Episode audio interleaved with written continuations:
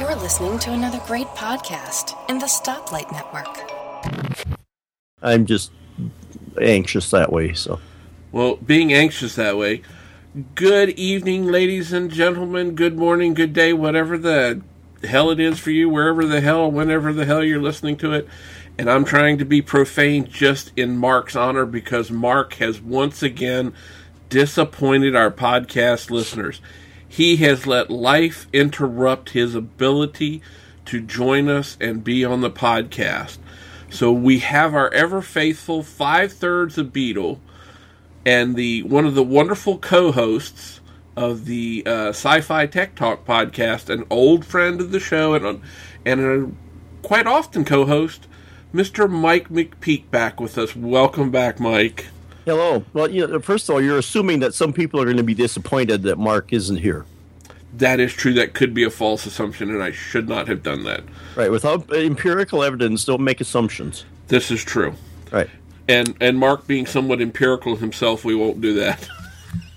Okay, I won't touch that one. Anyway, So how have you been keeping, Mr. McPeak? oh, not too bad. You know, you're kind of saying something about hell. I take a little hell here just to warm it up a little bit. Um, I haven't bothered to check. Um, I should see what our current temperature is.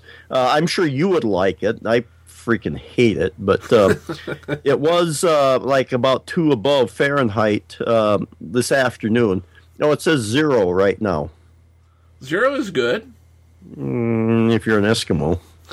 uh, I, I'm not. Of course, you know, some people tell me, well, if you don't like the weather, move out of South Dakota. But, you know, I grew up here. I like the state otherwise. It's just that I don't like being a freaking, you know, well, that's not Arctic. I, you know, my, my sci fi co host, Julie, is up there in North Dakota. They get even colder up there. So, um, Well, yeah, and uh, uh, uh, and he's going to shoot me Jeff. because Jeff. Thank you. I couldn't think of his name. He's even further north. So Yeah, but I think over there because he's, uh, I think by Ontario, I don't think they get as bad as they do here because he was saying something about snow melting or something, and I'm going, geez, I wished we got uh, our snow hasn't melted uh, since we got it in December, and it's still we still can't see the ground yet.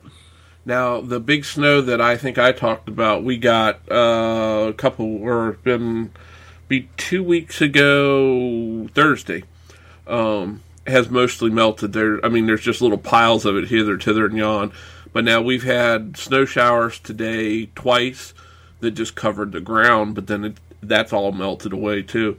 Because it's uh, it's fairly balmy here. It's about 28 degrees or so here right now. We saw 28 no last week, I guess, but then you know it's back down below freezing, down around zero now. And we haven't had so much snow here, but the problem on the Great Plains is with all the wind, you may get a couple inches, but it'll all go uh, horizontal. Uh, so it's not. Uh, we could uh, get like only an inch of snow, but with a 60 mile an hour wind, you kind of get a whiteout. Yeah, and that, yeah, we've had that happen before with uh, very small uh, snows around here too, and we'll get. We tend to get also uh, snow squalls that come down off the Great Lakes all the way down here, and uh, they're they're really funny to watch because living in between the mountains as I do in a, in a valley, you'll see the squall come over the mountain, and you, it's just like a wall of white just coming at you. You know, it'll be there'll be nothing, and you can just see it, and all of a sudden, it, and you see the same thing with rain squalls here too. And it's just all sort of, and then you're in the middle of it. I've literally sat upstairs in my living room and looked down to the street, the other end, other end of the, cul- the cul-de-sac on the other end from me, and just watched it disappear as the snow moved across the area. You you just described some nightmares that I've had. Um, but we've experienced that in the summertime when you get like a wall cloud of a thunderstorm coming at you. You can just see that this wall coming toward you, and all of a sudden it'll just come through, and it'll go from literally the wind can go from zero to sixty miles an hour like that, and um, it uh, it gets a little intense because all of a sudden, um, you know, leaves will go flying through, tree branches may go flying through, uh, hail. That's always that's wonderful. I mean, we had a big hailstorm come through. Mm, I want to say about four years ago, I think it was. Took the roof. Uh, we had to replace the shingles on the house. Uh, a whole bunch of cars around town had. Uh, I mean, they had like big old, you know, audio people can't see, but big old holes in a tennis ball size. In um, windshields, yeah, the body uh, auto body people they made a fortune that year. They were actually swamped with business. So, um, yeah, weather out here can be mm, interesting. Yeah, now this is. I mean, I've just gotten used to this living in between the mountains as I do. Um, and, and, and people know I live in the Shenandoah Valley of Virginia. Um, but it is, and it, it sometimes it's not even wind. There's not a lot of wind with this snow or the rain sometimes. It's just a, like a wall of rain or wind coming, or rain or snow coming at you. But it's still kind of cool to watch. And being somewhat of a weather geek, as I am, I have been known during those events like that. If I see them coming and can make it downstairs in time, I will go down and open my garage door and stand there and watch it come by. See, I'll do that with uh, thunderstorms just because they can easily spawn tornadoes. I'd like to be out there keeping an eye on things. And besides, which my wife kind of freaks out during thunderstorms, so it's probably actually calmer out there in the storm than it is in the house with her. Uh, so I would, uh, I just go out there and watch it. And, uh, and you know, if we see anything, yeah, I, am going to make a direct route down to the basement, get underneath the steps. Don't get be- between me and the steps because you know I'm I'm going to go down there. I'm not going to get blown away, but. Um, yeah, I'll I'll stand out there and watch that stuff, and you know, uh, I've watched hailstorms go through. One time when uh, that hailstorm that went through a few years ago, my wife and I were out there in the garage washing, and she had the door open just to the screen door open just to crack, looking outside, looking at all these great big hailstones come down, and one managed to come down just right and hit her on the wrist there, and she had a welt on there for a couple days. So. Um, oh, oh yeah, that stuff can get really hail can be dangerous. I mean, extremely dangerous. Well, this stuff was like golf ball size, some tennis ball size stuff. Uh, this was nasty crap. Yeah, we don't normally get a whole lot of hail around here. We get it, we just don't get it very often. And um, yeah, it's hail is is very dangerous. But uh, the worst time I ever remember being outside during one of these storms recently, um, I was standing outside and a loud clap. I saw the lightning and heard the thunder clap at the same instant. Mm and uh, that was well, actually it's happened twice. I was outside one time. A neighbor's tree, uh, a house up to me, got hit, and it, it ex- the tree exploded. There were pieces of it that flew down here into my yard, and you could see where the lightning had hit it, and it followed the roots out, and the dirt and the ground was all blown out and everything like that.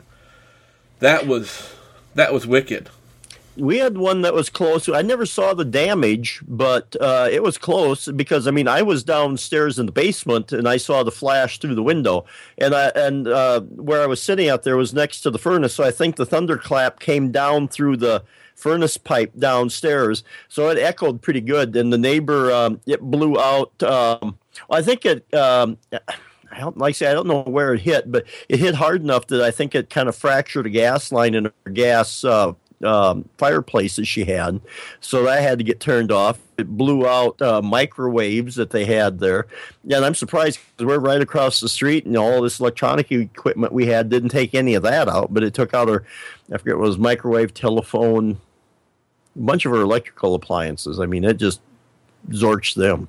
Yeah, this took out uh, a garage door opener. I think a f- couple telephones, house phones I don't remember if it took out a freezer or a refrigerator, one of the two, in one house. And the only other time that I, uh, in recent history, that I've been real close is I was sitting upstairs, and I was sitting inside. It was night, and I heard the clap, or saw the light, heard the clap. It hit this wooden stop sign up at the corner of my street, and just obliterated the stop sign. Well, I remember once out in the farm, we had a lightning strike that was close by. I don't think we ever saw where it hit, but I know it was close because the garage door opener uh, went berserk, and it just kept. It would open up and it wouldn't stop. So we finally had to pull the plug on it. I think it fried the circuit board in there. So, so it, it so it had a bit of a short circuit. Literally, fried its brain, man. Uh, well, spe- speaking of brains and, and such things, Zombies? Had, yeah, no, not zombies. No. We're not, we're not going to talk about zombies. I don't understand okay. the fascination with zombies. Different topic, another sure. show, maybe. Okay. Um, I've had a lot of people recently because I've made different comments at times say something to me about my brain might be miswired because of my fact the fact that I don't like music or let me rephrase it. I listen to little to no music, and I know you and I have had this conversation Mm. a couple times. Yeah, we're on the opposite ends of the spectrum here. You have this bare minimal. You do like a certain amount of music, but it's minimalistic. And well, I don't have a wide range of music, but I, I love music. I love, uh, you know, I, I'm more like, you know, good uh, rock, uh, some country music, that kind of stuff. It's not like I'm in the classical or everything, but I, li- I like listening to music. I call it the soundtrack of my life. So, and like I said, I know that we're at kind of opposite ends of the spectrum there. Yeah, I and again, I do listen. And I listen to a very eclectic. When I do listen to music, I listen to rock because I grew up in the heavy metal generation. Uh, I listen to country. I listen to bluegrass. I listen to classical. I listen to a lot of jazz and swing music when I listen. And I say a lot. A lot for me is not a whole lot. Um, but you know, and I and I love Christmas music. That's probably the one exception. I will listen to Christmas music continuously from Thanksgiving on till a couple weeks after Christmas. So I that that is my one exception. But people have asked me why, and I don't know. I think I've told the story on the show before, and I may not. I don't know if I have or I haven't. But just a little peel back the curtains, a little insight since I've gotten some questions lately. Yeah, not that kind Not- of curtain. Oh, okay. Yeah, keep the Oh kilt wait, down. minute. What are you- Yeah, no, no, no, no, no. no. Okay, that's Um, good. Okay, so many years ago, when I was a youngster in the in elementary school, I had the greatest desire to play in the band, and I really wanted to play the uh, trombone because I thought it was cool the way it slid in and out. You know, I thought that was coolest thing in the world. Kevin wanted to play the trombone. Well, going from fifth grade into sixth grade, you had to take what was called a musical uh, aptitude test or a musical test or something like that to see if you could to, to be able to play in the band. So I took the test. I was so excited. I'd already figured, well, if they won't let me play the trombone, I'll play whatever they'll give me. You know, if they say no, no, you're not suited for the trombone, yes, I would have played that. Wouldn't have bothered me to play the the tambourine or something like that. But I took the test, and the lady that gave the test came back and she said, Wow, you're just really bad. You should never play music ever in your entire life. I mean, she just really said, I mean, short of calling me musically stupid, she just said no, and they put me in what was called general music, which was just, uh, everybody had to take music in sixth grade, and it was just like, you know, we, we learned songs, we played a little guitar, we learned music history and things like that. But ever since then, my interest in music went from way up here because I grew up. You know, my brothers and sisters had all kind uh, kinds of. Uh, you know, we're talking back in the days you and I remember of albums, actual albums, forty fives, eight tracks. Not so much eight tracks; they were coming into being. But I mean, I'm talking albums and forty fives, and I still have a lot of those and you know I was really into music. I was into the CC Creedence Clearwater Revival, CCR, and all this sort of stuff. As a young kid, this is what I was listening to and really getting into it. And then after that, it was like, eh, I'm done. I'm musically stupid, and I'll, I'll and I'll, I'll move on. So I and to this day, I can't read music. I I don't know a half note from a quarter note. And and my wife and my one child both look at me and go, "What do you mean you can't read music?" I go, "Wait a minute." I can't read music. You all don't like higher math. We'll leave it at that. Well, and you see, I, I as a, a child, I took piano lessons, and you know, my motivation for taking piano lessons was, was well, I kind of had a crush on the piano teacher. Uh, be that as it may, though, but I did take. Um, Was this Uh, a Mrs. piano. Robinson type of thing? Huh? Was this a Mrs. Robinson, the graduate type of thing? No, no, no. Yeah, it was. Um, yeah, yeah, it was a, a teenage. Well, I wasn't even a teenage. I was a, you know, preteen. It's just one of those things. I, you know, um, I thought she was, you know, cute. She was actually uh, the older sister of uh, uh, one of my classmates. Uh, so she was, I don't know, four or five years older, but yeah, no, probably even more than that. Um, but you know, it was just you know, I, I liked her, so I started taking piano lessons. It was one of those things. Of course, I was a weird kid anyway. I'd, I'd, I'd have a crush on a you know a pop can. So I mean, you know, it wasn't um, it wasn't too hard for me to have a crush. Let's just put it that way. But anyway, so I you know I took piano lessons. I did take them for no, I think with her two years, and then she graduated, and I took another. Um, I had different music teacher, and that one, well, you know, I didn't. Um, well, the thing was, I wasn't like you know really into music, but I did take the piano lessons. But I just I wanted to play music. I just didn't like the silly practice stuff. I just wanted to, like instantly do it. You know, uh, download it in my brain and just start playing. Well, um, the the second music teacher I had when I you know was showing up and I wasn't practicing, didn't really know anything. She said, you know, maybe you should you know just kind of quit lessons. You're kind of wasting your money. You know, she's kind of right. But you know, I did I, I did you know I can't sit down to play. I mean. Hmm, if I was to sit down, I could probably muddle my way through a tune, but it would be pretty bad.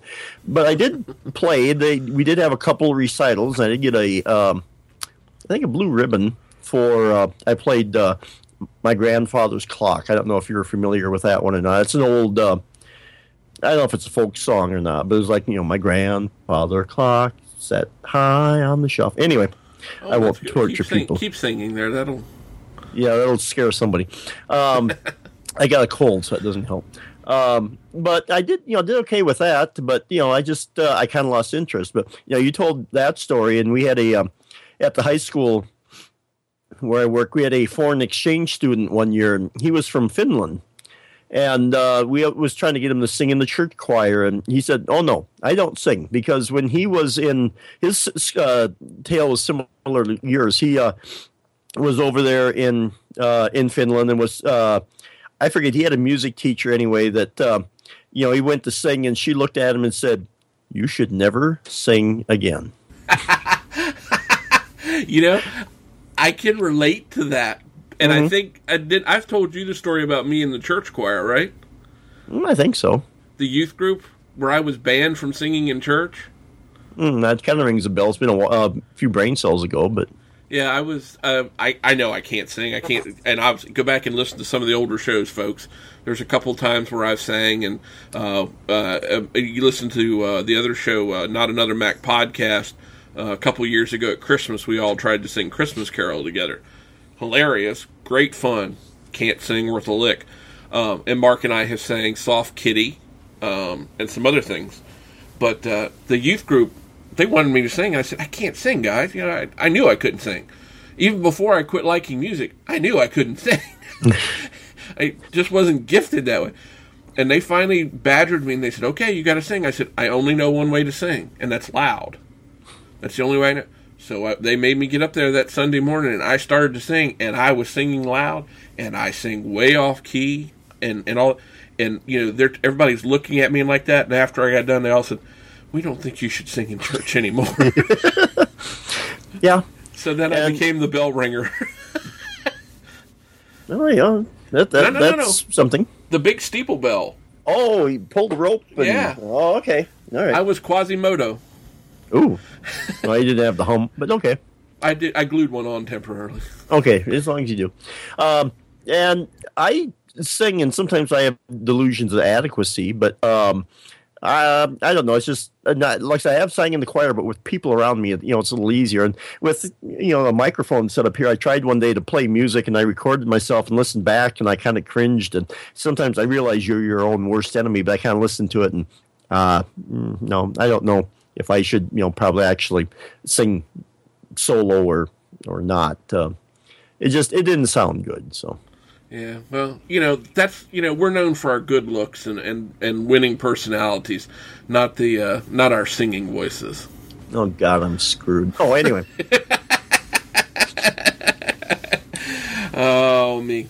Well, now, now speaking of, of, of creative things and, and, and that sort of thing, there was a topic we talked about. We wanted that that I brought up that I thought would be interesting. Um, I'm getting more. I'm getting back into. I cycle through it. I'm starting to read a lot again, and I'm not talking just articles online. I'm talking actual either magazines and or books. And as uh, listeners to the show will know that I, oh, a few months ago, maybe two months ago now, I guess, uh, happened upon a wonderful deal and got a Kindle, the basic Kindle, for twenty nine dollars, I think it was, or twenty one dollars, or something like that.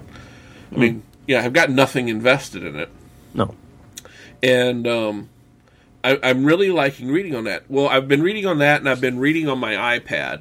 Been reading uh, magazines and stuff like that. Um, one of the things I happened to be reading today was uh, uh, Don McAllister's uh, Screencasts Online magazine, mm. which I have a subscription to.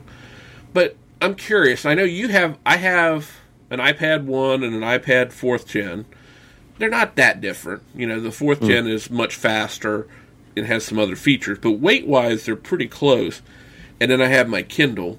But you have an iPad Mini, yep. uh, original version, correct? Yep, yep. Not the. I wish there was the faster one, and I wish they had more storage capacity to it too. But yeah. Yeah. So uh, my first question is: Do you read on it? Um, I'm thinking about it, and you know, since we're kind of here, I kind of have a confession to make. You sent me that gift certificate from uh, uh, iTunes, and I haven't used it yet because I haven't decided what I'm going to do. But I finally, I think what I might do is I might buy a um, book on iTunes.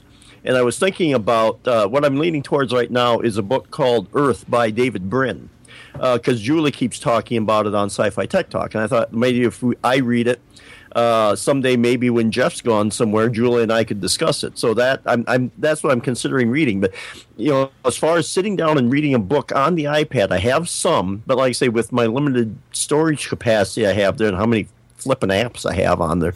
Um, and just the time this it's I need to sit down, uh, take the time to sit down and just to read a book. you know, it's one of those things I have to kind of remind myself to do because I got you know we are drowned in digital abundancy here because I've got and you know a subject that um, we might get to a little later here is my digital media setup that I'm trying to uh, uh, concoct here. And you know I got all kinds of things I can do and I listen to uh, and I take time to watch movies for sci-fi tech talk and everything. So just to be able to sit and sometimes I have the attention span of a gnat so to be able to sit down and read a book you know can get a little uh, a little interesting sometimes. Yeah, well, I have to I have to admit the recent book that I just finished, I was inspired by an episode of Sci-Fi Tech Talk, as I mentioned uh, two or three episodes ago here on our show. Uh, I picked up the original H.G. Wells' War of the Worlds, mm. written in I think it was 1895 or something like that. I had never mm. I had never read the book. I'd seen the two or three movies that were made about it, and uh, you all discussing it. I decided to read it and the second book I'm getting ready, the next book I'm getting ready to read is also another thing that you guys inspired me to go back and read the original was Jules Verne's Twenty Thousand Leagues Under the Sea. Mm. Um, and then I downloaded the original Sherlock Holmes stuff. All these I got for either free or 99 cents from the Kindle store. What a bargain for me, you know. Mm. And I have the Kindle app on my iPad, and I had read some stuff on the Kindle app. But I have to say that as much as I'm into digital media, I love my iPads and all that. The Kindle is an uh, the the Kindle itself is, and I'm talking. I just have the basic Kindle. It's an amazing reading experience and so easy. It's just like reading a book. And I mean, it's so lightweight, and I even have mine in a case. I think I paid nine dollars for the case. I just got a cheap case. I mean, you know, I don't have that much tied up in it, but if I carry it around, I want some protection for it. But I mean, it's digital reading. I mean, I think about all these books, although we have been selling a lot of our books and or donating them to the local library, which then sells them to benefit the library association and buy more books, which I'm a big proponent of that. Uh, but and I just I'm getting further. You know, I, I, I keep a lot of content, a lot of media, which ties into what we're going to talk about next, probably. I have DVDs, I have all that sort of thing. But when it comes to books, I really think I'm going to go more and more digital and less physical books. I mean, the Kindle just makes it way too easy, and the iPad for something that's a little more rich in content mm. to read. I just, you know, I, I, I just don't see the Dead Tree editions are going to start to fade away. Well, back, well, you probably can't see it, but back over my shoulder, I got some of my sci-fi books that I've got, I've, and I kept the ones that I liked. I, um, back when we were young and married and broke, um, I sold off some of the uh, other books that I had because they that was back when you could actually like you know sell books and you know buy used books, and so and the ones I got back up there, uh, I've got like a Heinlein book and uh, the Isaac Asimov Foundation books. Um, yeah, and like I say, and I would like to sit down and reread some of those. Uh, what I've been doing uh, for some of these, well, first of all, yeah, because I read um, 20,000, well, read in quotation marks, 20,000 Leagues Under the Sea and War of the Worlds, but I did it digitally or uh, audio. Um, the uh, South, uh, South Dakota State Library, if you get a library card through your local library, then you can access the state's library. And they got digital books or audio books. They've got um, um, you did yeah digital books uh, uh, you know uh, kindle type books whatever uh, that you can check out and read. And for me audio works out really well because at the school there most of the time it's mindless stuff. And if i do run out of podcasts to listen to i will um, download some books from the library and read them. And uh, sometimes i'll bump it up to 2x speed and listen to it that way. I know that drives a lot of people crazy. I listen to most of my podcasts at 2x too but uh, just so i can get through everything. But um, audiobooks have been uh, you know good for me and and like I said, I'd like to reread the um, uh, Foundation books by Asimov, and th- that's available as a uh, digital download that I could read on the uh, uh iPad. And, and, but like I say, I just kind of have to force myself to sit down and read that because when I first started on Sci-Fi Tech Talk, we did sit down and read a few books, and I read um, Ender's Game. I think I actually bought that one. Um, Ender's Game and then there was um, Rule 34. I think that was a book that we read. So back then, we actually took time to read books, but you know, now that we're all a little busier, we haven't done that for a while. Um, so we've been, you know, kind of cheating and you know watching movies and doing it that way. But uh, I know I did take the time to sit down and read some of those books, and I, I think it's just a matter of you know forcing yourself to uh, uh, to take the time to do that. Yeah, I, I mean, I've been making enough time. It, it took me. I mean, that's uh, War of the Worlds was not an exceptionally long book, um, and it took me what off and on about two and a half, maybe three weeks to get through it.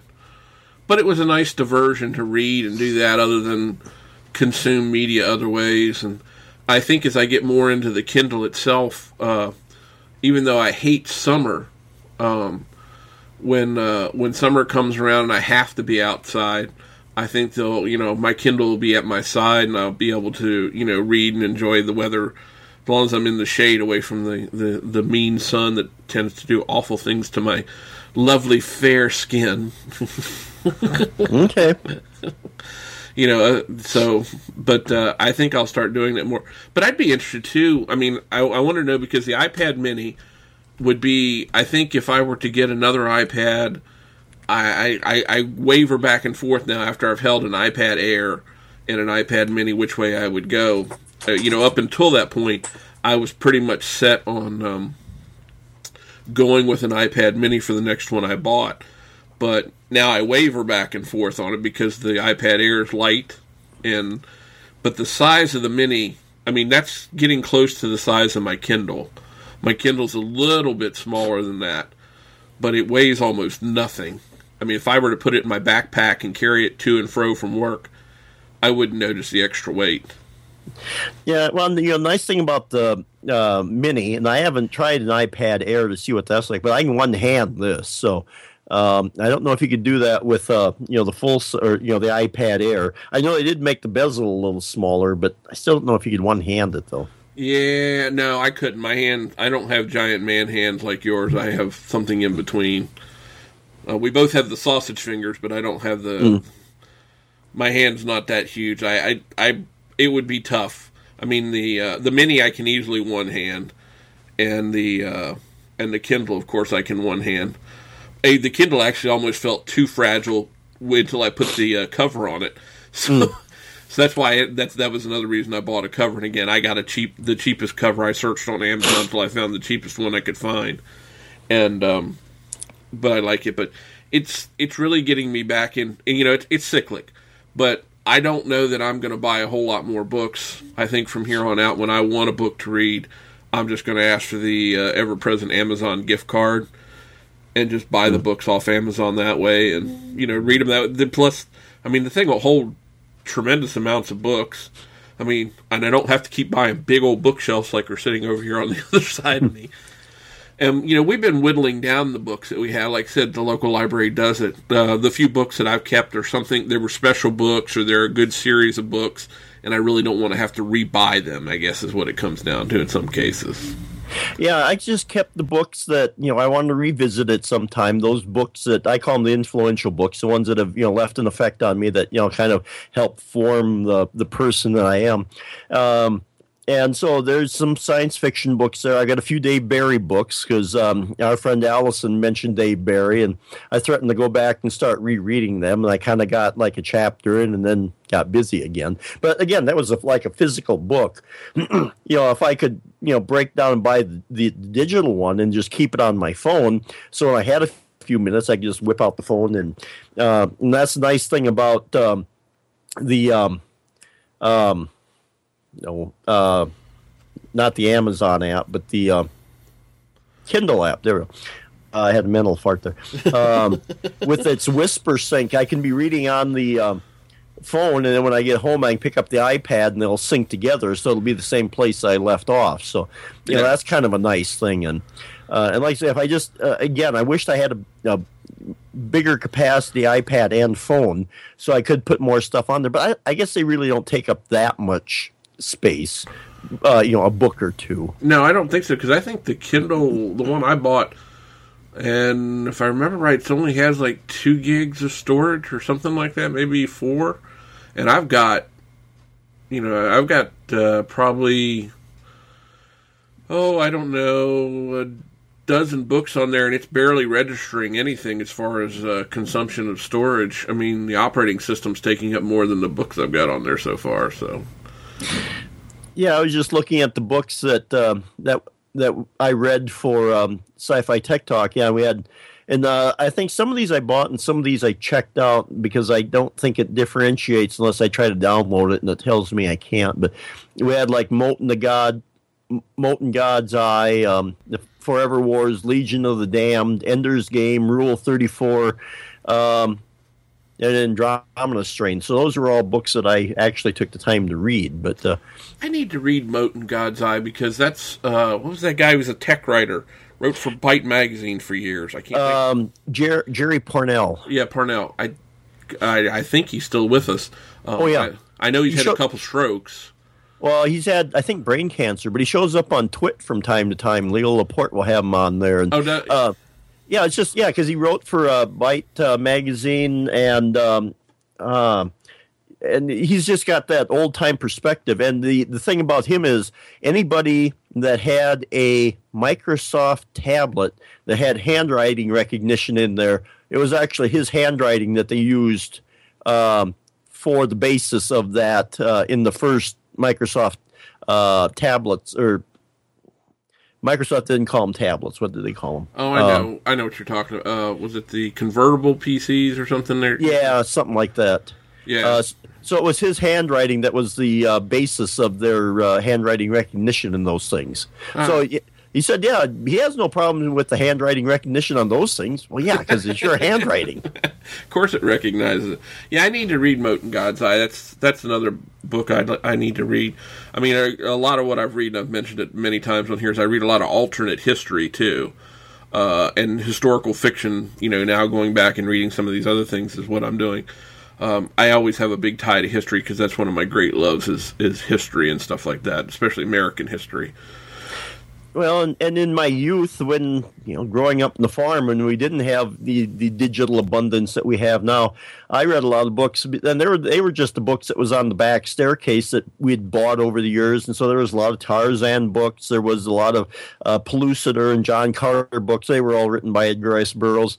Um, and then I started buying, and then there were some uh, Sherlock Holmes books on there too. But then when I got old enough and I was able to go to town, I'd start buying stuff, and yeah, I got into a lot of the science fiction stuff. Oh yeah, and, and comic books. I know some people will kind of sneer at that, but uh, I liked reading those things. I kind of wish I could get back into it, but yeah, yeah it's so I, pricey.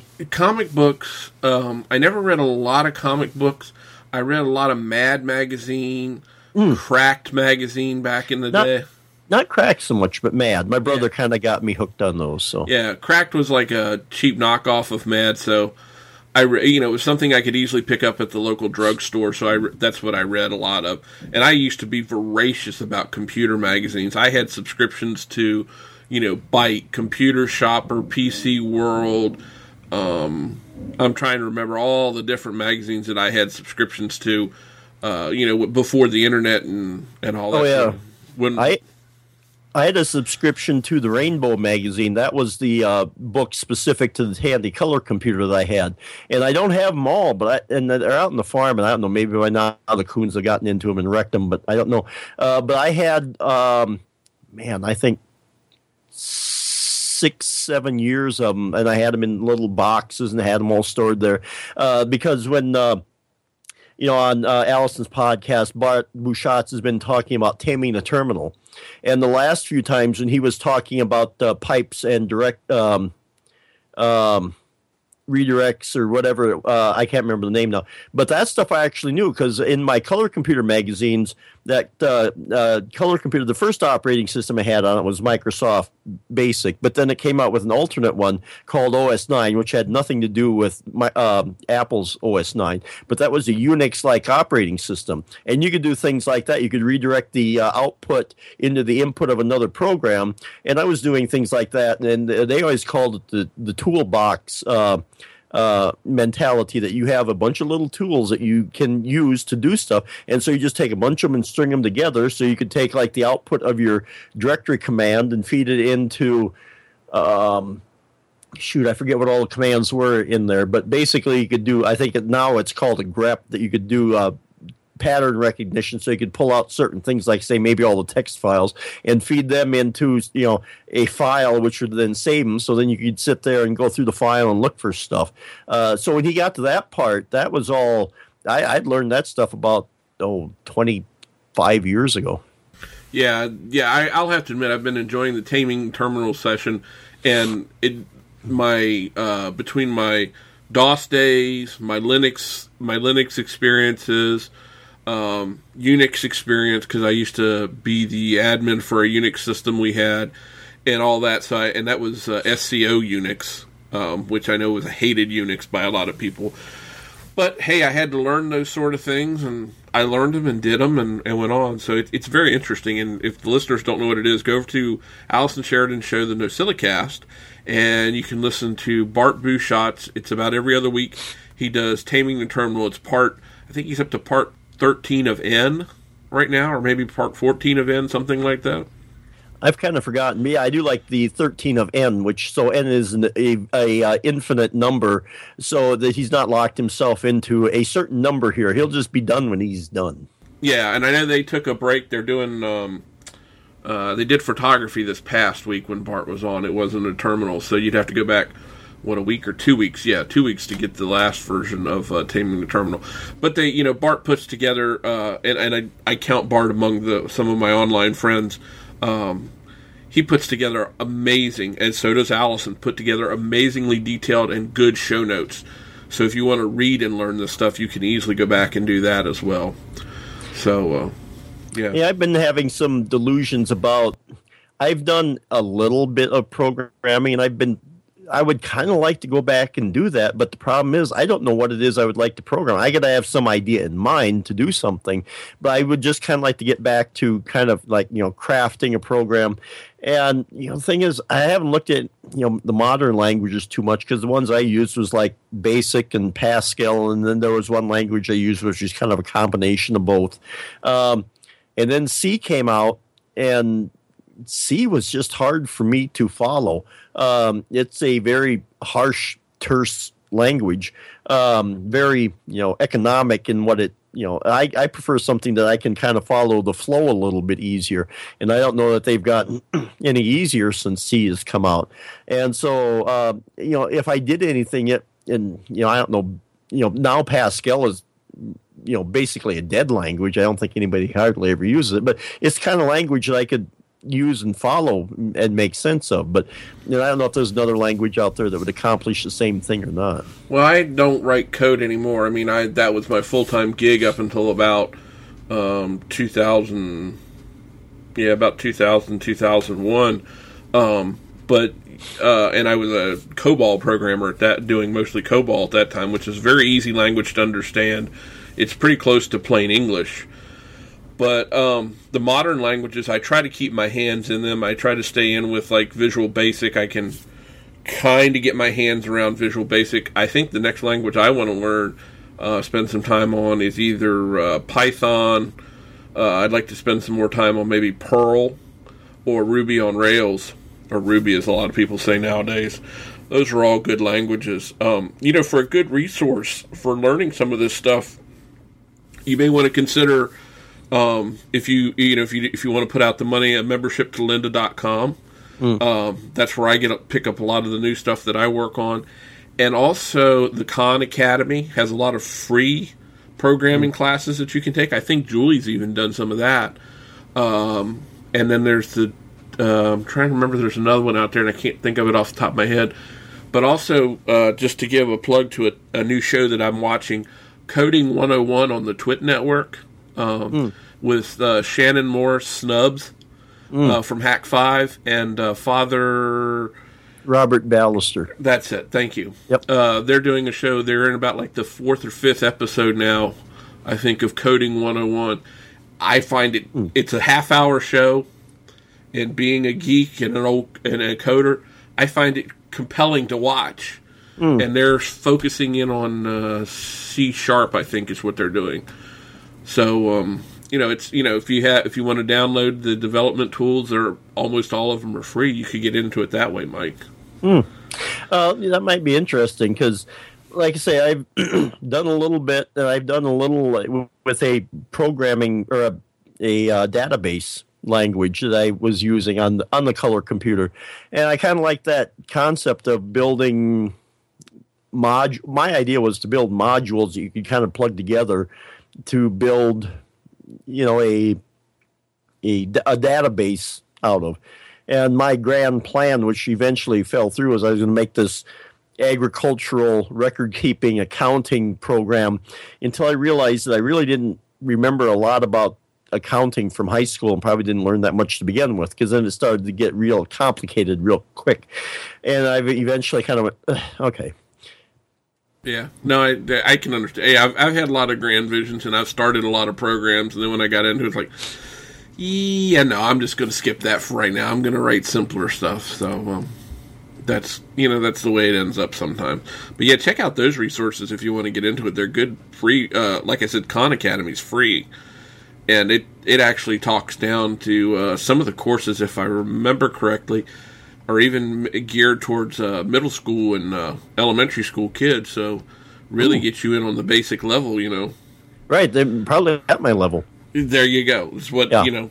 Mm. I think sometimes it's better for me to go back to those levels mm. instead of trying to, to exist at the levels I'm at now. But uh, well, for something more fun though than some people might consider, Tell us about your uh, digital media library that you're trying to build. Well, it's kind of an environment, actually. I, I think the last time I was on the show, I was talking about getting a Roku. Well, I, I did get one of those. Well, actually, let me back up here. What I st- got first was a Google TV box, which is an interesting. Um, not the outfit. Chrome, not the Google, not the uh, the little stick though. You're not talking about nope, that. Nope, not a Chromecast, not anything like that. It's a uh, well, uh, I don't know if I can pull it out here enough for Kevin to see it. Maybe if I turn the computer a little bit. Uh, you still can't see it. Anyway, it's a little box. It's kind of Apple TV sized. Um, but it's got um, um, you feed your your uh, TV signal, your HDMI signal into it, and it's a pass through. So it will do your cable TV, but then it'll also do Netflix, It'll do Amazon, um, Vudu. Uh, it's got all the big players on there except Hulu, which drives me nuts because I do have a Hulu subscription. But here, um, it doesn't do you guys a lot of good. But I'm showing Kevin the remote. That's one side, and then there's the other side of the remote. Oh, I remember seeing uh, at CES a year or so ago them talking about that. Yeah, this one that I got is a Netgear Neo Prime TV. Ah. So it uses. Um, it's an interesting idea. They just. It's not for the normal person because, like I said, I got this one first. I had it upstairs. Was gonna, you know, I figured since it's got the, the it'll still access your cable TV and uh, be able, but still within the same box can get to uh, uh, Amazon and Netflix and everything else. I had it upstairs. The problem was it's not for normal people, which means it really pissed off my wife because it was kind of a uh, yeah. Never did. Yeah, no, no, no, no, and um, because it's kind of you know it, it's Google, you know, designed by geeks. Um, and like I say, not for normal people to use. But it's an interesting idea because because um, I got it now. I have it downstairs, so the TV is actually sitting behind the computer here. But uh, so I've got a uh, it's got a little uh, magnifying glass here, so that's the search feature. So I can hit the search feature, and then like say, um, no, just name a movie for me. Um, Red Tails. Red. Is that one word or two? Uh, I believe it's two words. Okay. So, oh crap, I'm in. Uh, I got to back out of here. I'm actually in uh, Plex right now. So now, if I hit it, um, and it'll bring up a search box, and it'll uh, use the power of Google. Uh, Should we be So- playing some weird music in the background? The, the Google music or whatever it would be. Uh, hmm. Does Google has music? Well, anyway, you, you type that into the little search box, and the little thing kind of chugs and churns there, and then uh, it'll go through. And if it was playing on TV, it would tell you. So if it's you know playing on your cable TV, uh, it would tell you. Uh, apparently, it's not, but it's uh, in TV, uh, uh, TV and movies here, and it's also got.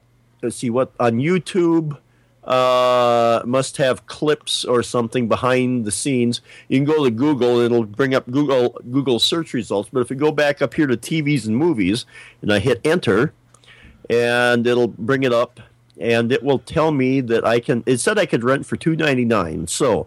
Um, and the problem is, this thing is a little sluggish because it's trying to do a lot, and I think they got an underpowered uh, um, CPU. CPU in there. So you can I can rent it from Amazon and from Vudu uh, for uh, okay. Uh, the standard def is two ninety nine and high def is uh, three ninety nine. Or I can buy it for nine ninety nine or fourteen ninety nine. Uh, but that's uh, or if like say if it was available on TV, it would tell me, if it was coming soon somewhere. So it'll tell me. Um, you know my options where I could buy or rent this movie. Um, and so, like I say, it'll search uh, and tell you all this stuff. And like I say, even if it's playing on television, it'll pl- uh, tell you, and then you can hit a button and it'll tune in the television for you.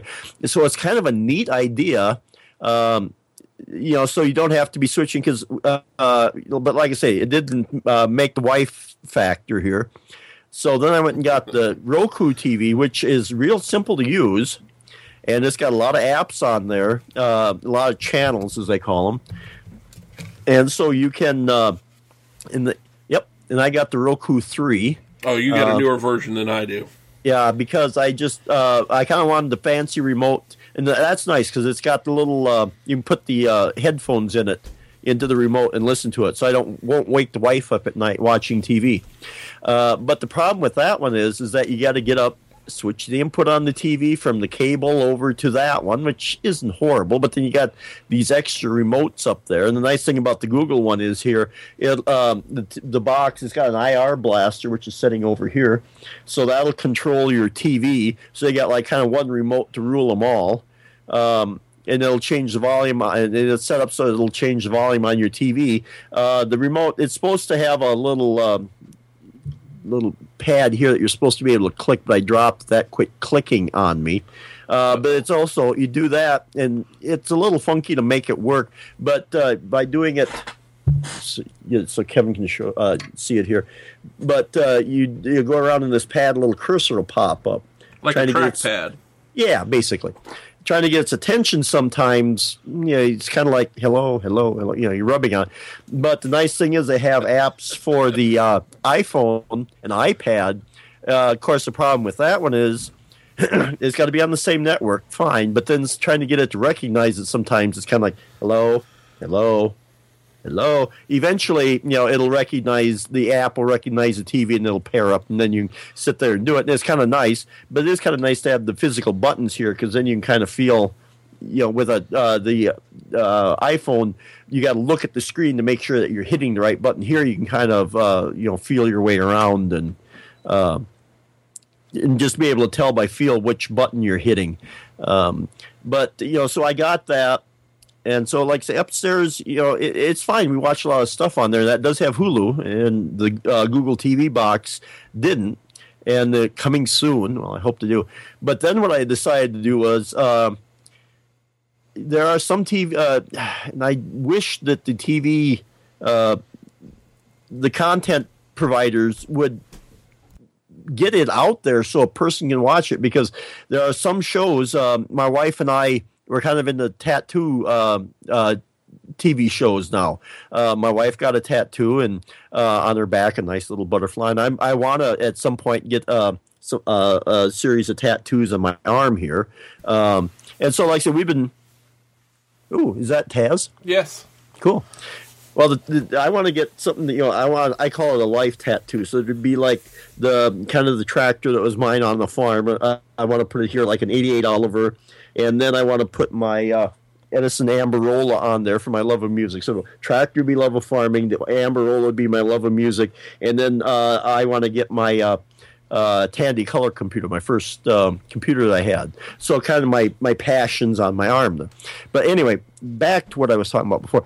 So we've been watching tattoo shows. Well, if we don't watch them, or like I'm working, and I don't watch them on cable, you can uh, watch them. Um, like some of them are on the Oxygen channel, so I do have an app on here that I can watch them. But I had to go through, and thankfully, my, our local key, uh, TV uh, cable TV, uh, it's a rural cooperative, went through the Watch TV Anywhere program and got certified. So then it's on the list of providers there. Um, so I can watch on my iPad, but without an Apple TV, I can't put it on a big screen to watch it. Um, and if I try to bring it up, because the Google TV has a browser built into it, but if I try to bring it up on there, you're not allowed to play that on a mobile device. Um, uh. Yeah I know they drive you crazy because all I want to do is watch the show. You could even throw a couple commercials in there, you ding dongs, and it wouldn't drive me nuts. Although Hulu watching the same flipping commercial five, six times during one show, shake it up, people. Put some different damn commercials in there. That drives me crazy with the Comcast app. Uh, I've been watching uh, the Blacklist. I don't record it, although I could uh, I've been watching it on the uh, Comcast uh, iOS app because um, I'm the only one that really wants to see it. So it's nice, you know. I just sit down, throw the iPad up there, and watch it. But oh, the same ad over and over again. Really, you're going to continue to add? I mean, I don't. I, I'm okay with the ads being there. I really am. Like you say, put me a different ad up. Come on. Yeah because sometimes, uh, well, I was listening to um, Tech Fan today, and um, Tim Robertson, uh, Guy Serle, and um, Okay, I'm blanking on the third guy. Um, he's from England. Oh, um, oh, damn. yeah. Okay. Good. We're both having a senior moment here. Yeah. Well, I apologize to the third man whose name I'll eventually maybe remember after we're done podcasting. Uh, Tim Robertson was saying that he was watching a show on Hulu, and they had like three sections of um, uh, commercials on there, and they were all the same commercial five times in each of the three sections. So he watched the same commercial 15 times. Well, I don't think he's going to buy 15 times the product. At that point, I think he's going to buy 15 times less the product just because he was getting annoyed by it. Yeah, exactly. I, it, it is absolutely ridiculous that they would uh, they would do that. So, yeah, it just I don't know. Well, and so now what I've started to do is, and I've had this uh, set up for a while here. Um, and I was going to try and get away from it because I'd like instead of having me to uh, do all the uh, DVRing of it and stuff. I ultimately I'd like just for it to be online. I can watch it, and be done with it. I don't have to, you know, schedule and record everything. But I do have my I got my Hackintosh back here. It's a uh, quad uh, core uh, dual um, processor, three gigahertz, uh, four gigs of memory. It's not a bad outfit, and I've got a um, Elgato EyeTV. Uh, or no, EyeTV is the name of the software. I forget the name of the tuner, but it's a USB tuner that uh, plugs into the computer. And I've got the EyeTV software, and that's made for the Mac, so it's got smart searches. So let's say I want to watch one of the shows we like to watch is Bad Ink. So I can do a smart search and say I want to record, let's say, all of the Bad Ink or let's say I want to record only the new episodes of Bad Ink. So it'll go through and find all those and automatically record them for me. That's and good. then and then what I was doing before you called, I was recording some shows, and then I can sit there and go through. I can edit out the commercials and compress it all together. So I get rid of the commercials altogether. Take that, content companies. Not even watching your commercials.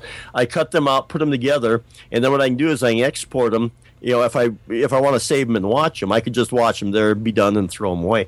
But if I wanted to save them, like we wanted to do some of these shows, uh, what I've been doing then is uh, exporting them and saving them into my uh, Plex Media server because then both the Google TV and the Roku uh, uh, apps have um, Plex servers on them. So then I can watch uh, all the shows I've recorded, and they also have um, I forget what they call them. I guess it's channels on there too. So I've got ABC, NBC that don't have Fox on there, which is a problem because there's some shows I like to watch on Fox. Uh, but they do have the channels there, so I can go in there and watch uh, some of the shows because I like Intelligence on CBS. I, I want to get to watching that. Go ahead. I'm sorry. Yeah, yeah, and so I like, and that one is on there if they uh, the uh, the um, the app for Plex TV you know is updated or whatever, so I can go pull it in or whatever. Because I have had a problem with a few shows. Uh, just saying that it's not available, so I don't know if there's a little problem with the the the Plex app or what's going on there. But um, and but the problem was like for these tattoo shows, they were on like Oxygen and uh, what other channel? A and Um, E, I think. A&E, yeah, A&E. Yeah. Uh, yeah, A&E's on Bad Ink and uh, Tattoos After Dark and what's the other show? I, there was one other show on, oh, Best Ink, I think, is on Oxygen. Um, but there's not an app for the Plex server. And again, like I said, I could watch it on, if I just wanted to watch it, I could watch it on my iPad. But if the wife wants to watch it, um, you know, there's no way to get it up on the TV. So that's why I started doing the recording the shows and saving them. And supposedly there's, and I haven't got it to work. Maybe I should try because I just got an update for my EyeTV software. But uh, the, on the Roku, there's a app that's supposed to be able to read these EyeTV libraries and be able to play them on there. So hopefully, I can avoid the step of having to uh, export them and save them over to the uh, the Plex server and save myself some, you know, a little bit of hassle there. It still have the commercials in it, but although there is a, uh, I have to see how that worked because I do have a somebody wrote a script that you could run on this Apple or the EyeTV program, which marks the commercials and then would automatically skip them. Ooh, I like that idea. I've, Yeah. I've thought of dabbling in Plex, and I haven't done it. I need to because you do have the Plex channel, I guess they call it, on the Roku. Although I have to admit, my Roku is not hooked up right now because the new TV I got for Christmas is a smart TV, and it has most of the features in it. I got to look here that um, I was a lot of what I was using the Roku for. It has Amazon Prime, and it even has a dedicated Amazon Prime, Netflix, and MGO channel. Here, I'll hold it up so Mike can see. Okay, is that a Hisense that you got or No, it's a uh, the TV is a Vizio. okay? It's a Vizio uh, 40 inch. Uh, was 120 megahertz uh, HD TV. Uh, I do what I need to do now because I used up all the HDMI ports. I need to get an HDMI switcher so that I can hook the Roku back up. So I just haven't done that yet. what I'd like to do upstairs, um, if I can pry my pocketbook open, is get a um, Logitech uh, Harmony remote uh, and program that so it would switch the TV over and do all that stuff, so we could get back to one remote. But I think those are like about 170 bucks or thereabouts. Yeah, they start. I think the even low end's a little over hundred bucks. Yeah, Yeah. I've toyed with that, and I just, I just can't bring myself to do it. I don't actually mind the multiple remotes for whatever reason because I have. All right, anal retentive here. I have the, all the remotes stay in a certain place, and when people move the remotes, Daddy loses his freaking mind. Don't torque off Daddy. Yes, that's right. Mm. I you know use remotes all you want, do whatever you want. You know I'm cool with that. That's that's not a problem. Put them back. They belong here. They have a place. They belong right here. So Well, there's just my wife and I, so that's not too much of a problem. And most of the time, we have this arrangement that makes our marriage work. She stays upstairs and I stay downstairs. We have his and her, you know, things. That's why I got my Google TV box down here, so I can watch the shows that I like, so I don't torque her off. Um, but you know, yeah, it is a little bit of remote. You kind of got to jumble around because we got a remote for the uh, cable TV box we bought a sound bar and put it on the TV, so that's got a remote for the, to change the volume on that. Um, then let's see if you want to watch the Roku, that's another one, and then we keep the uh, remote for the uh, the TV itself around so we can change input. So it's like four. Uh, you know, remotes that we're kind of just like you know juggling around there. Well, we have some multi-purpose now. Like you can, we can actually change the input on the TV um, with the uh, either the TV remote itself, or you can change it. Uh, oddly enough, the Wii U that I have hooked up to this television, it discovered it. Said, "Oh, I can control that TV for you, and you can use it to change it." And that's what my hmm. wife uses most of the time to change yeah. the input on. But we have, I have that remote. I have the Roku remote here on my desk. We also have the Comcast uh, cable remote over there that floats around, and then the uh, DVD uh, VCR combo that I still have. Uh, she has that remote over there too. So we have four four remotes, and then five if you count the Wii U's uh, uh, gamepad as another remote. So we've got five floating around the the family room here, but you know they all stay in the same place, and I'm good mm-hmm. with that. Well, that's why I like the Google here because, like I say, it's a TV pass through, so you don't have to worry about uh, excuse me, and it will control the TV box, or little, you know, the cable TV box over here with the IR blaster. So, like I say, it's kind of one remote to uh, rule everything because it'll change the volume on the TV, it'll change the channel on the box. Uh, you can use it to browse around the the Google TV because it's got like, I mean, it's a it's a QWERTY keyboard on one side here uh, with the arrow keys and enter and you know all that other stuff. And on the other side here, you got dedicated buttons for Amazon, Netflix, Google Play, Vudu, YouTube, and My Media, which will, will allow you. To, and it's got a USB port on the side of it there, so you can plug in USB media if you want. But what I've done is it'll also uh, accept USB uh, keyboards or whatever. So I've got a uh, Microsoft mouse here because the the, the trackpad on the uh, remote there is a little funky. Yeah. Okay. See, mine's a little cheap pocket, you know, but it's got the little USB uh, wireless thingy on there. Yeah, mine does. Yeah, what, it's the yep. same one. Same yeah, one. I think so. Yeah. Uh, and so, like I I can put that in there because that mouse is a little. It's a little easier to use that on the on the uh, Google box here. Like I say, it's got a browser built into it. I think the next time that Allison, uh, when she comes back from her vacation and she starts doing her show live, I want to try and run it on the Google box. Uh, to watch it on the TV, and then I could use the computer uh, to uh, chat in the chat room there. But it'll give me a full size uh, 20 inches of Allison there. We that's interesting because I have the one monitor that I have here on my monitor setup is is now called Allison. It's the 23 inch uh, HP that I have that sits over here to the side.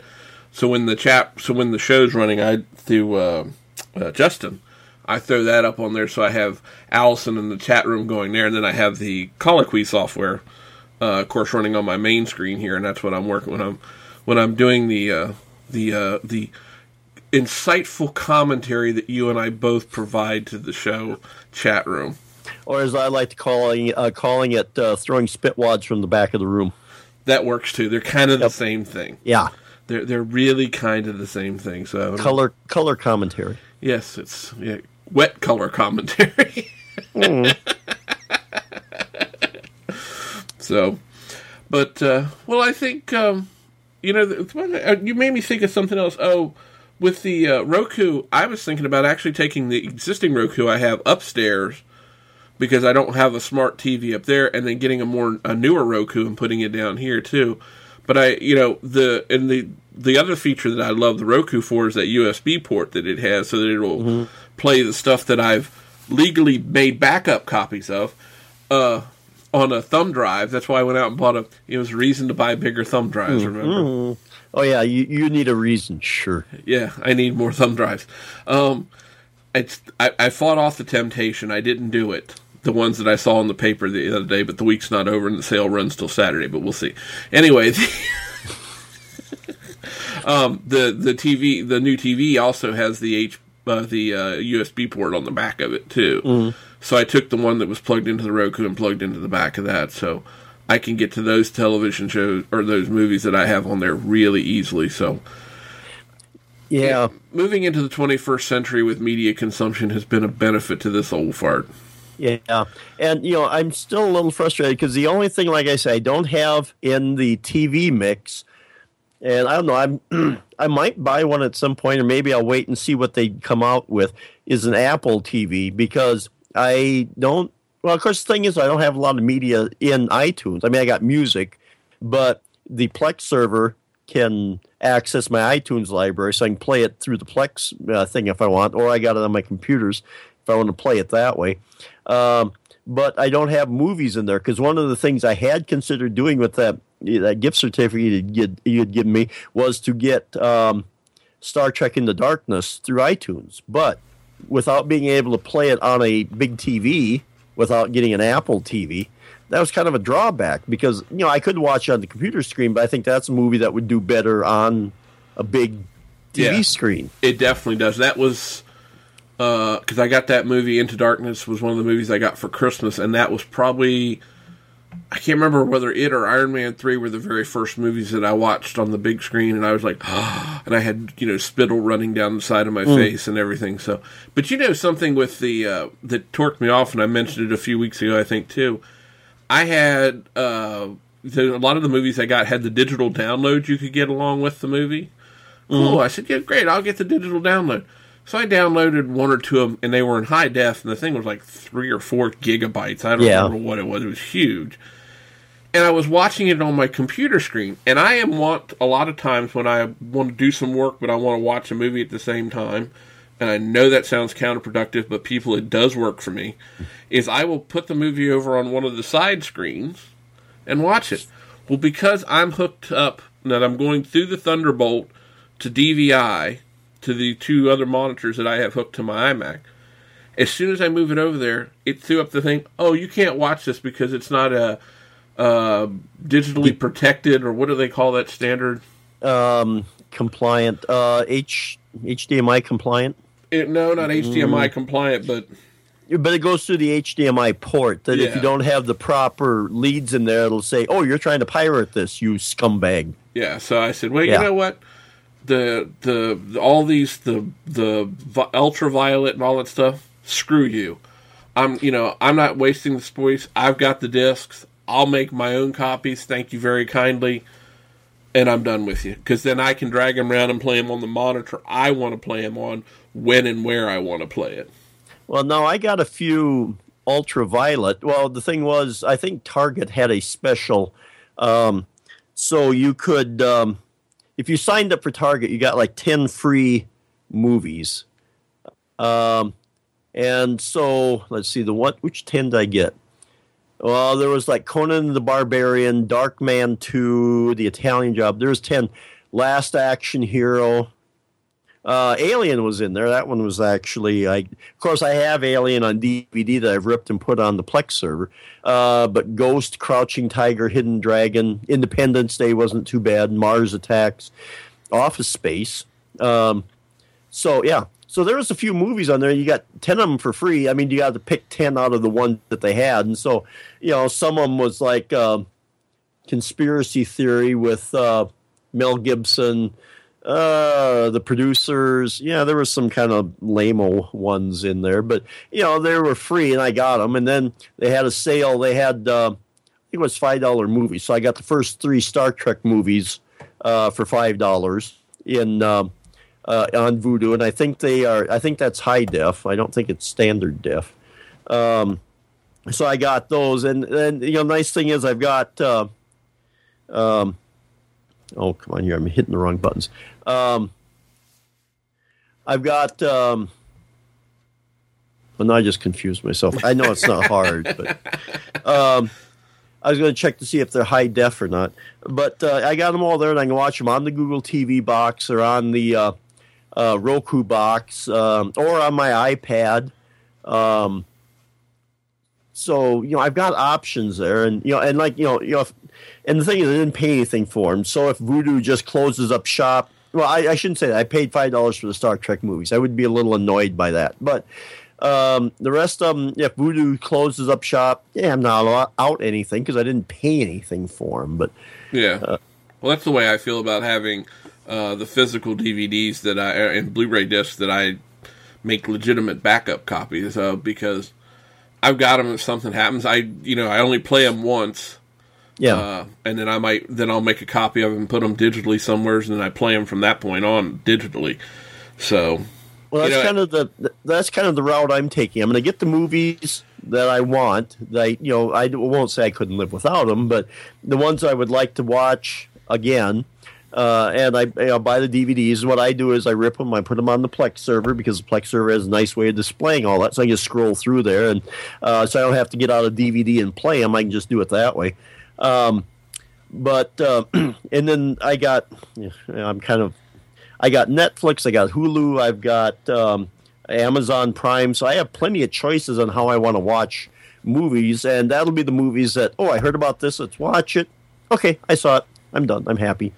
Um, yeah. uh, and so, like I said, that's the way I, I do it. So, and if there's, and I should again break out my uh, pocketbook here I, and get uh, Star Trek Into Darkness, get the DVD of that, and rip it and put it on there. And somewhere buried inside this pile of digital debris somewhere, I know I've got the Star Trek 2009 movie somewhere. I haven't I got to find that and rip it and put it on the box. Or it's all available there. So then, like I say, that way I'm upstairs. Hey, let's watch a movie. You know, here's all our stuff. And so we got, you know, like I say, we're drowning in digital um, options here. Yeah, and the sad part is when you have all the stuff and you go, gee, what do I want to watch? And then I can't make up my mind. Yeah, I know. That's kind of the thing. And I got Hulu because um, Fox doesn't have an app that you can watch stuff on, and I can't find it any other way. So if I want to, you know, and there are shows I like on Fox. Uh, one show I want to mention that uh, uh, you know it's in danger of not being renewed is Almost Human.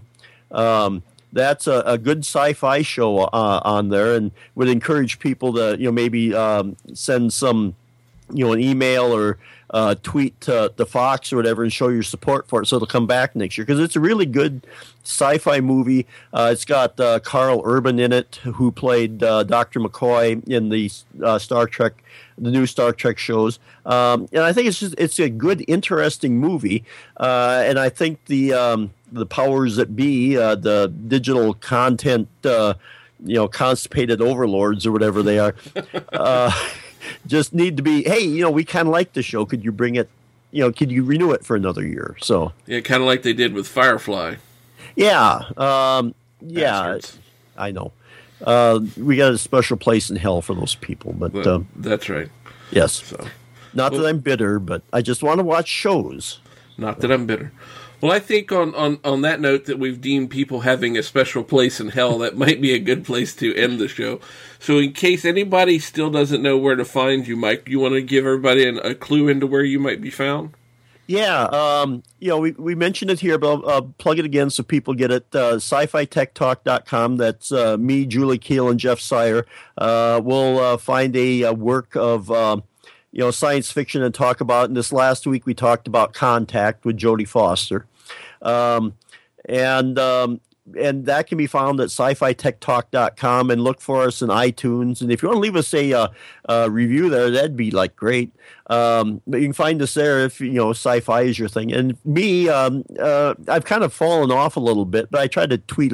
Should try tweeting a little bit more often. But you can find me on Twitter at DSC Chipman, and uh, not that it does a lot of good because I haven't done a lot more beyond Twitter. But I do have an about me page where you can find out a little bit more about me, and that's about me slash Mike McPeek. That's M C P E E K.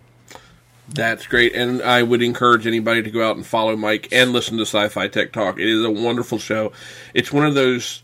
I, I there's I have certain podcasts that I listen to that are a break from my normal um, uh, hardcore Mac or or computer related podcast, and uh, that along with a couple other shows, then they intersperse into my week, and I love that. So I really enjoy it. So please go out and listen to that. Um, but if you want to find out more about the show, you can always go over to geekiestshowever.com, and it is show ever, not shower. uh, as we've talked about, but it is geekiestshowever.com. You can find me on Twitter at twitter.com forward slash BIG underscore IN underscore VA. And I know people hate those underscores, but really you only have to type them once and you'll find me. So you're just underscoring the underscores. That's right. I'm underscoring the underscores. That's right. So Okay. we've completely underscored that and over talked about it. Yep. But uh, and if you'd like to leave the show a review on iTunes, we'd appreciate it. Uh, I know we need to go check the reviews. Uh, I'll task Mark with that since he isn't doing anything else to go out and uh, uh, check the reviews. And uh, we really appreciate you downloading and listening to the show. And I hopefully you'll return and listen next week. And please remember, between now and next week, if you do nothing else, to hug a geek. Here we go! Curious about Nintendo? Well, check out the Nintendo Club podcast. This podcast is done twice a week. We dive into all things Nintendo. We dive into retro, we dive into current games, what we're playing, what cool Nintendo news is going on. Check it out here at the Spotlight Network, the Nintendo Club podcast. We broadcast this live out every Sunday evening starting at 8 p.m. Eastern. Check out the Nintendo Club Podcast.com website for more information.